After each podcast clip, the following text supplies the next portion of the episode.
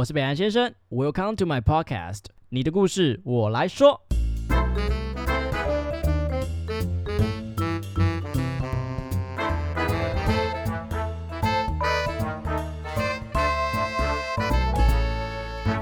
Hello， 大家好，我是北兰先生。小时候就是我比较内向啦，所以我妈就把我送进了一个基隆的儿童剧团。然后那时候我记得我演的是个大反派，然后我要穿一个20公斤的那种球球装，然后我里面是全裸，很性感那种。然后我要站上台，然后还要跳舞，还要唱歌，反正那段青春就是我觉得改变我人生蛮多，让我变得活泼，然后开始接触到跳舞，然后也开始喜欢演戏这样。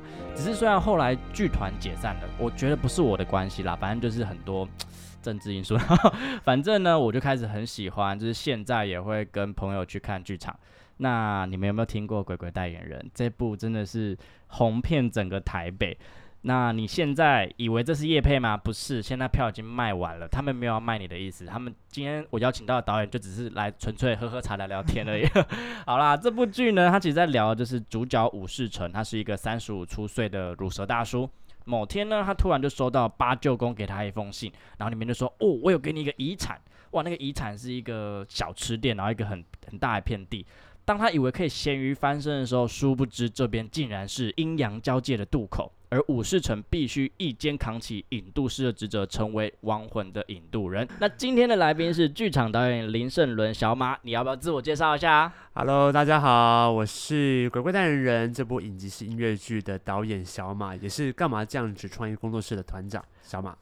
这个票明年有没有再重演的意思啊？明年会有，我们已经公布了最后一波，最后一波。你之前也是这样跟我讲，去年是最后一波，真的是最后一波。明年就是演完最后一波就会封箱了。为什么要封箱？这么好的作品，有点腻吗？没有，我个人不会腻啊，永远不会腻。所以是没有，我觉得台湾市场还是有一个限度啦。对啊 ，OK， 因为每一次只要鬼鬼的票只要一出来，马上就被秒杀。我真的没有跟开玩笑，就是这部片真的非常的火红。那鬼鬼代言人的命名是怎么来的啊？其实当初是想要做一个，就是想要做2个人的戏，然后那时候其实原本想要做甜点店对啊，然后原本想要做一个深夜食堂的概念。深夜是指就是深夜，就是对，不是限制级的那种啊，好可惜哦。为什么不做那种？像你那种以前演戏泡泡装里面全裸那种吗？那个你知道我那时候还小学5年级，我要穿那个20公斤有多重，然后里面全部都暴汗，全裸。哎，你只在意这个2个字吗？我只在意这个，没有图片啊。在哪里？没有，那真的太久以前了，那已经20年前了耶，真的是20年前。好吧，还是小朋友的时候。对，想看全裸的话，我们等一下再聊啦。好，然后就讲到原本要做甜点店，可是后来就想说。好像做到一半的时候，觉得有点无聊哦，就是，所以是有发展一阵子啊。有，因为其实故事的构想都有在那个我们的编剧统筹江贝的脑海里，然后他有觉得说，好像做深夜食堂的概念有一点点比较平淡一点，然后后来就跟另外一个文本编剧高明海讨论说，想要加一点这个灵异的元素，就是让男主角可以被附身这样子，然后于是就想了这个题材。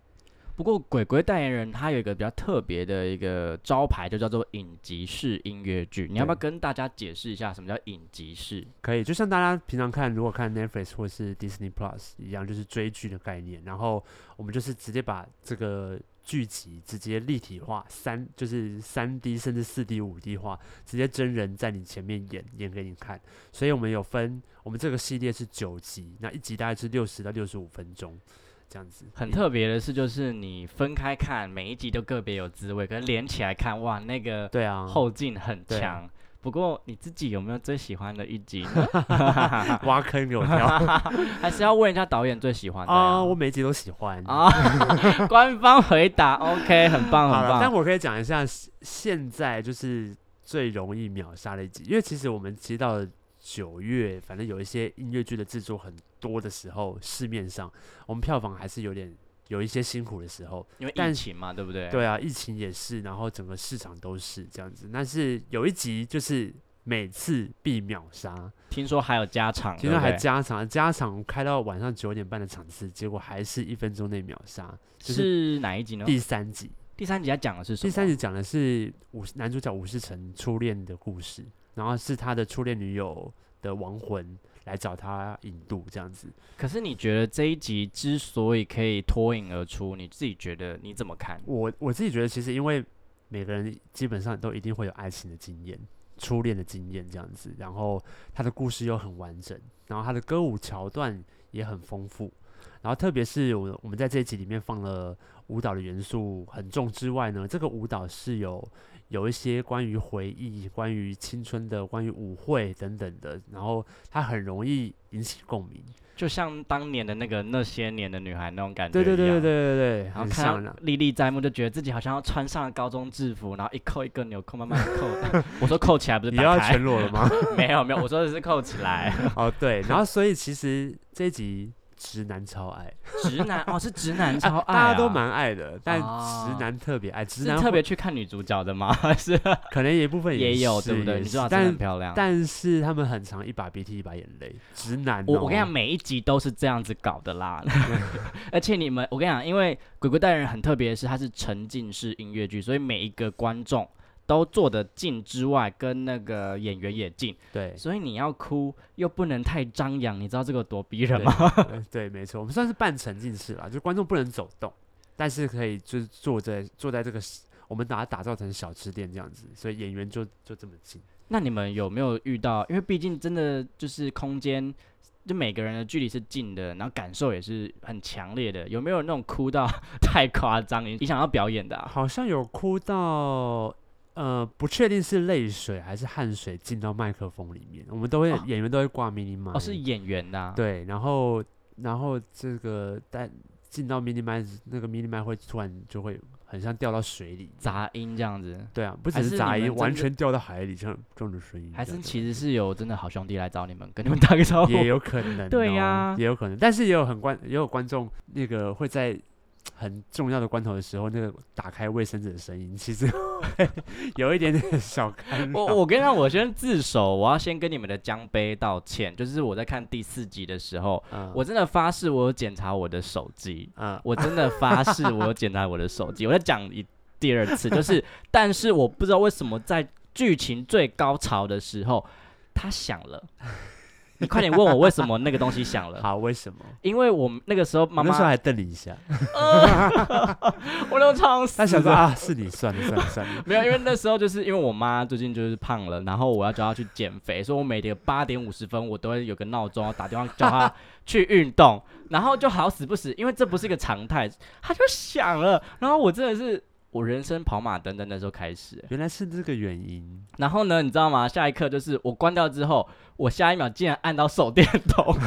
哦、哇塞，你真的很糗！我旁边的人一直狂瞪我，真的很糗。所以我非常，我只能说我第4集的感受没有到，但整个剧场体验。但我也有，就是也有观众朋友，就是突然压到那个 Siri。然后他就说：“请问要帮什么忙吗？”之类的。所以我不是唯一一个嘛。对，然后他又很紧张，然后他按到那个紧急联络电话之类的，然后他就那个紧急警报就大响，他就更紧张，大概有5秒钟，5到10秒的时间。那演员的刹那就是先还是 hold 住，硬着头皮硬演。可是你们这种剧场，我们先不讲鬼鬼代言人好了，剧场其实都会有类似的状况吧？对啊，很多。所以其实你们也是见怪不怪了，见怪不怪。然后还有遇到一些很可怕的事情，例如什么？因为我们的演出是可以吃喝的，然后跟我们这个饮料是我们这边提供的，然后我们有提供酒水，然后就有人在第3集的时候不胜酒力。然后结果在最高潮、最感人的时候，演员就听到了哗啦哗啦哗啦哗啦哗啦。你说他现场吐了吗 ？Yes。不是啊，你们有酒吗？很像瀑布的声音。有啊，有台啤啊。台啤。哎，当下真的很崩溃，不只是声音，还有味道、欸，还有味道哎、欸。你们整个是5D 开下去、欸，整个5D 到不行。然后就旁边人、周边人就很被影响。然后我还就是很弯腰，然后去拿拖把，遥远的拖把。还在 ing 的时候吗？还在 ing 啊，必须得处理就对了。对啊，然后就把那个拖把柄弄到最长，这样就拖那个。我跟你讲，我如果是那个观众，我会直接离场。也有人包包被泼到。OK， 但事后我们都有免费再请他们再来看戏。不然真的就会很可惜，因为第3集明明就是这么好的一个作品。对啊，他们就想说，哎、欸，演完了，可是他们已经忘记在演什么了。他们只记得我自己的包包被泼到，没错。然后那个观众永远都会记得自己吐了一声。对，当然也很抱歉，他们也很抱歉。对，我也真的很抱歉。我来跟你说，没有关系。我知道我那天离开之后，马上打给我朋友，然后哭诉，就说我真的觉得我要死了，我以后不敢来见你了。没关系，下次就穿那个泡泡装来。我真的不知道去哪里找。好，那我们讲回来，鬼鬼代言人其实他就是以一个就是。到底你死后有没有什么没有解决的问题？如果你现在还有个机会的话，你可以来找引渡师来帮你完成。我相信啦，一个创作者会想要创作出这样子的作品，代表你心里应该有想说的一些话。这是不是你自己也有没有一些所谓的未解之境想要完成？说实在的，我一开始并没有。我自己觉得我没什么好遗憾，只是想要赚钱这样。这个案子刚开始是没有办法赚什么钱的哦，真的、哦，因为很未知啊。我们是第一次打破一般传统的镜框式舞台，遥远的舞台，我们第一次做这种形式，这么零距离的形式，然后很未知，然后真的是，所以我一开始并没有特别说，哎，我一定想要在故事里面说什么样的内容，这样子，基本上还是照着我们编剧统筹江杯的故事的发想去走。那当然，在表现的手法上，我可以特别的，比如说强调亲情这一块，然后觉得想要着重一下这个比较浓郁的地方，这个在每一集里面是有的，所以每一集的主题不太一样，其实我着重的点也会不太一样。那你觉得1到9集哪一集是跟你最接近的？就是跟你想要说的话是最接近的？其实我一直想要把性别议题，就透过这种比较不会很严肃的方式来讲，所以在第5集里面讲了性别认同，就是阿黑哥那一集。我觉得那一集真的非常的很棒，对，就是他讲到的是又不光只有男同志，对，还有很多关于女性遇到的一些社会框架。没错，就是阿黑哥在我们故事里面叫做是鬼差，然后他有个名字有个哥嘛，可是他的扮演者是管庆歌手这样子女演员。然后我们就用这个议题，然后创造了一个角色叫覆盆子，是一个男同志的亡魂，然后上了50层的身，然后透过覆盆子这个案例讲性别认同，讲到阿黑哥本身为什么他是女的，可是叫阿黑哥，这个是对我来说特别有意义的，特别有共鸣的意思。不过我可以问嘛，就是那时候那一集看完之后，我就跟我随行的朋友一直在讨论，就是说、到底阿黑哥他会叫自己是哥。只是因为他觉得当男生比较不会被欺负，当男生才可以做出一些他想要做的事情，还是他是真的喜欢女生？跟性向没有关系，就纯粹只是因为他想要跳脱女性的框架而已。对，他想要打破这一切。很特别的是，反而是真的男同志还反而比较活得比较自由。对啊，所以就最后男同志跟他讲说，你就是你，名字根本就不重要。然后就跟海一样，海之所以在那边，因为它就在那边啊。想起来还是觉得很认同、所以你不需要证明，因为海就是存在在那里。我觉得在鬼鬼代言人的每一集都可以看到自己一或多或少的影子，然后你也会看到每一个人在不同的一些桥段，然后自己在那边偷偷擦眼泪。我觉得这是蛮有趣的地方。对啊。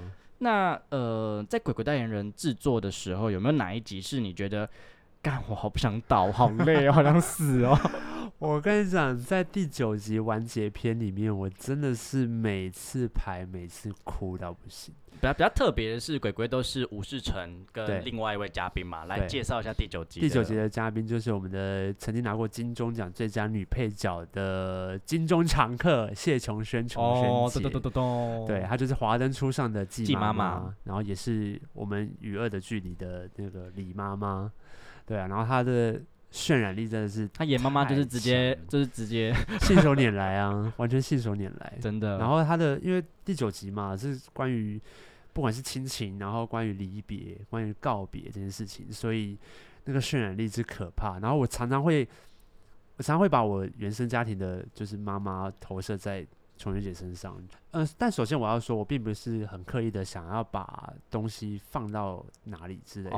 这样讲好像很色，完全没有 get 到，啊、你根本就还在想象我全裸。不要这样说，什么时候要脱？等一下再说，我们还是先把工作做完。好，然后就是对啊，然后第二件事情就是，其实这个都是从演员自己。在故事的框架里面，然后自己发展出，不管是诠释也好，还是整个氛围，那个是有时候是互相的，并不是我给什么指令这样子。不过特别的是，因为我听说啦，因为我没有很懂，就是说很多演员他们在看剧本，可是到最后脱轨演出之后，反而会看出一些比较不一样的效果。有没有哪个演员是他真的让你很 surprise 的？哦，哇，最 surprise 大概是凯尔吧，第二集的凯尔。哦，第二集的凯尔当爸爸的那个凯尔，因为他很松，他的状态很松。哦，那个松是因为我们常常在讲说，演员在台上要好看，其实要够松。哦，就是对他不会很紧绷，然后他很有机，就是很 organic 这样子，就是也是就是突然就来了，突然就上升。对，然后凯尔就是给我很多的惊喜，然后有时候就太松，太松是，你是说他每一场可能给出来的东西都会不太一样，可是那个都是能量很饱满的。但是我们的武士城都可以接手的，对，他都很厉害，很厉害，任何状况都可以。然后琼轩姐其实也是。很会给东西的 ，OK， 他每一场讲的东西会微微不太一样。OK， 那我们来聊聊我们的大主角，就是武士城。武士城是演员高华丽所饰演的嘛？那你们当初是先写了3集还是6集啊？先预计写3集。其实3集也不是一个很少的集数，那等于说这个男主角的角色，他的挑选是非常谨慎的。不过听说你们就突然讲到他就选他了，就是有一种天选之人就他了，这样对。因为刚开始编剧想要找看起来很像被鬼上身过的人，被鬼上身就是看起来要特别鲁。谁啊？谁就是被不好说，谁长得像被鬼上身不好说。Okay. 但是有一些口袋名单这样，但是就是想说可能类似。天生看起来就比较蓬头垢面啊，然后或者是看起来衰衰的啊这样子，但可是我还是比较希望男主角还是有某个层面的魅力，就是很有魅力这件事情，因为毕竟我们就2个人嘛，啊，如果一个人都看起来很没有魅力的话，那尤其是主角，对啊，那我们就不用玩了，所以基本上我们还是找魅力这件事情，然后刚好那时候华丽，我跟华丽又在同一个剧组，然后我就想说，可以耶！我说，就算他看起来很帅，我觉得他还是有办法用表演让大家相信他是很鲁。我跟你讲，我们对于高华丽的认识都是反过来的，我们都是先看到他很挫的样子，才发现，干他真的很帅，是吧？他其实很帅吧？他一下戏那个屌样就是 ，Oh my God！ 我以为你要说很大叔的样子，没有，他在台上真的演出的时候，看起来真的像 loser。对啊，可是他一下戏那个魅力，整个直接。爆棚，就隐藏不住的魅力是不是？真的，我的随行好友每天都在干嘛？就是对，你说的我没说。那你觉得他演出的武士城有没有超乎你期待的地方？其实刚开始在排练，刚开始的时候，他还用比较本能的在还没有真的很深刻的要刻画这个角色的时候，就是那个帅度就一直在。有点太盖过角色，对。但其实后来，其实他也是一个非常非常聪明跟厉害的演员。只要跟他讲一下说，我们希望的想法、想象是鲁蛇一点的，看起来是衰衰的。他做什么事，他已经鲁了35年喽，是基本上跟他讲一下这个，他就马上就可以抓到一个大概的样子。以你这样导戏下来，你通常是先给剧本，先让演员先去揣摩。然后再去调整，还是反过来先跟他们沟通？我会先讲一下说，因为故事编剧一定有他的雏形，我会先讲一下这个雏形，然后可是内容要长出怎么样的血跟肉，那个是演员可以自己发挥。真的是比较新的演员，或是比较素人的演员的时候，或学生的时候，我才会比较去深刻的讲，或者是甚至自己示范。自己示范 ，OK， 好，你有没有可以现在演哪一段？没有，想要演你穿泡泡装，没有，给我傻逼死一下。不过在所有的因为总共鬼鬼有9集嘛，那在这9集里面有没有哪一个来宾是你真的在看他演戏的时候会有觉得有点怦然心动的？就天啊，这个表演好有魅力哦！那这样讲的话，好像我会发什么花痴之类的，应该都要吧？我每一集都要发花痴，有吗？基本上没。那你呢？你自己，你先讲。我跟你讲，第3集的女生，她演戏的时候，真的会让你有初恋的恋爱的感觉哦。对，她的表现方式会让你真的想到高中，就是那种很青涩，是真的。然后穿着高中制服在那边追逐的感觉。然后再来就是，怎么都是女生？我好喜欢第8集的，怎么那么难得？我也不知道可能平常都跟男生做习惯了，所以你说做哪方面的事？做一些工作啊什么的。OK。第8集的那个女生，就是演大魔王那个女生，哇，超有魅力，超级超级不行。然后还有哪一集啊？哦，每一集几乎都很喜欢嘞、欸。我也是每一集都很喜欢。然后每一集我们之所以会每一个演员都这么样有火花跟魅力，就是因为其实我们都是要么是很熟的，要么是敬仰已久的，像琼轩姐就是这样子。但是我必须要说，第7集的就是饰演崔洛奇的崔台浩，他真的是超级有魅力的，他真的帅到有点过分、欸。他真的是，我真的是没有当面跟他直接讲，但是我……你害羞什么？不是因为他是直男，你就纵横沙场这么多年了，你不要这样子。他是直男，然后可是他的表演非常非常的细腻，超级细腻。唱歌真的是，他唱歌又很有魅力，我整个魂被他牵走哎。对啊，他的嗓音，如果你在 YouTube 上搜寻，就是我多么羡慕你这6个字，然后崔台浩。哦就可以找到他这个很独特的嗓音，然后他又而且我觉得他其实他的剧情是最难，我觉得相较于所有集数来讲，他是最难去传述的，毕竟他讲的是友情嘛。对。可是他可以把那一集演的这么让丝入扣，我真的觉得。对。他是讲友情，然后他自己扮演的角色是神，就是用很高姿态的东西再往下看，还可以把他讲得这么好。对，然后他用高姿态的神，然后又要讲说他很想要体验人世间的七情六欲。他在唱《我多么羡慕你》的时候，他又不能非常的七情六欲的在唱。对啊，因为比如说，假设我今天很有钱，我想要体验穷人的生活，应该会被干爆吧？被怎样的干爆？OK， 我们直接换主，我们直接换主题好了。反正崔台浩就是真的很有魅力啦，真的是，然后你就会。我好多时候都会突然很心动这样子。那你都没跟他说过啊？我好像没有。这会不会是你的未解之境？我都会跟他说，啊，真的好帅，好帅，好帅这样子。但是我没有说，比如说想跟你上床什么的。这个要看他有没有回应才可以讲啊。没有，他是直男，他有女朋友了，他不要这样子。哦对啊、好哦，好了，那我们来聊聊，就是最鬼鬼代言人最后一集，就是毕竟你们请到了。谢琼轩嘛，那谢琼轩基本上就是我们的国民妈妈代表，她演什么妈妈，你就是哭到爆，真的。那你在导这部戏的时候，你刚好提到说其实有很多困难，那有没有在更多的细节可以跟大家分享？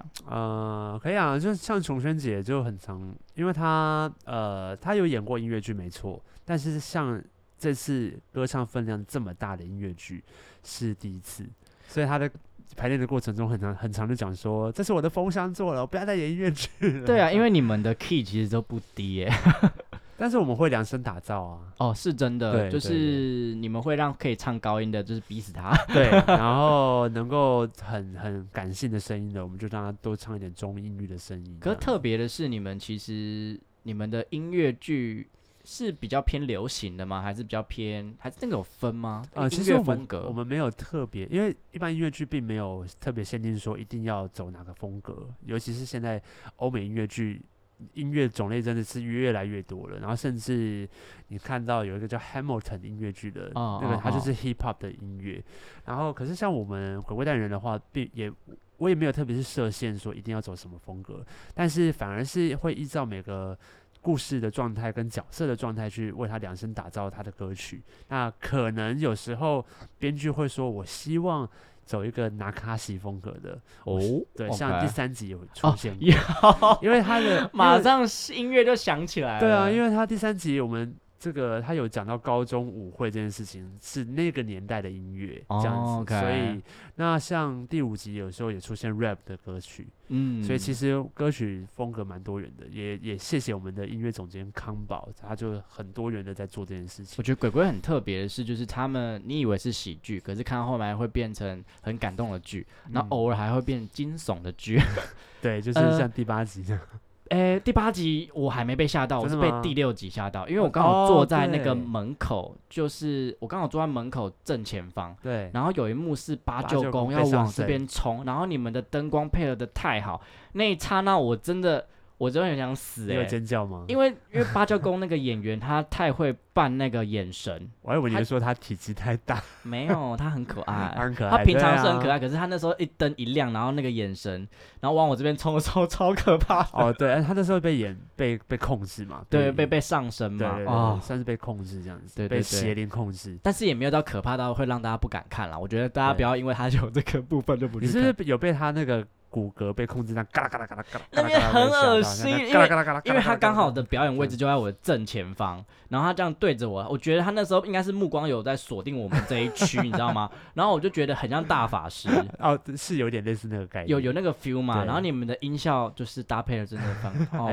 不要夸，好像在业配哦，真的就很喜欢啦。不过那个谢琼轩那边那时候在唱歌的时候，所以是你们这边会去指导？会啊，我们在排练前的时候就开始已经有在帮他规划歌唱的训练的课程。哦，你们会让演员有这样暖机这样子？对啊，算暖机。其实他已经本来就很会唱了，只是他比较没自信，姐比较没自信这样子。哦 okay，然后我们就是，其实我觉得大部分都在增加他的信心，然后跟他当然唱歌的方法当然也是有的这样子。但所以你在现场听，你会觉得说他的声音是特别有魅力的，而且我觉得你们的编曲也让他的声音有发挥出来了。对啊，就算他的对不对？哎，对，没错，你演技的记性很好哎。哎，我没有，我跟你讲，我真的是很喜欢这部剧，真的就是你现在讲哪一部戏，我基本上都可以大概想起。不要考我，我只是开玩笑。有啊，他唱的独唱的那个叫做什么啊？哎，你自己别忘记耶，这么早就他的独唱曲叫做《如果你还在》。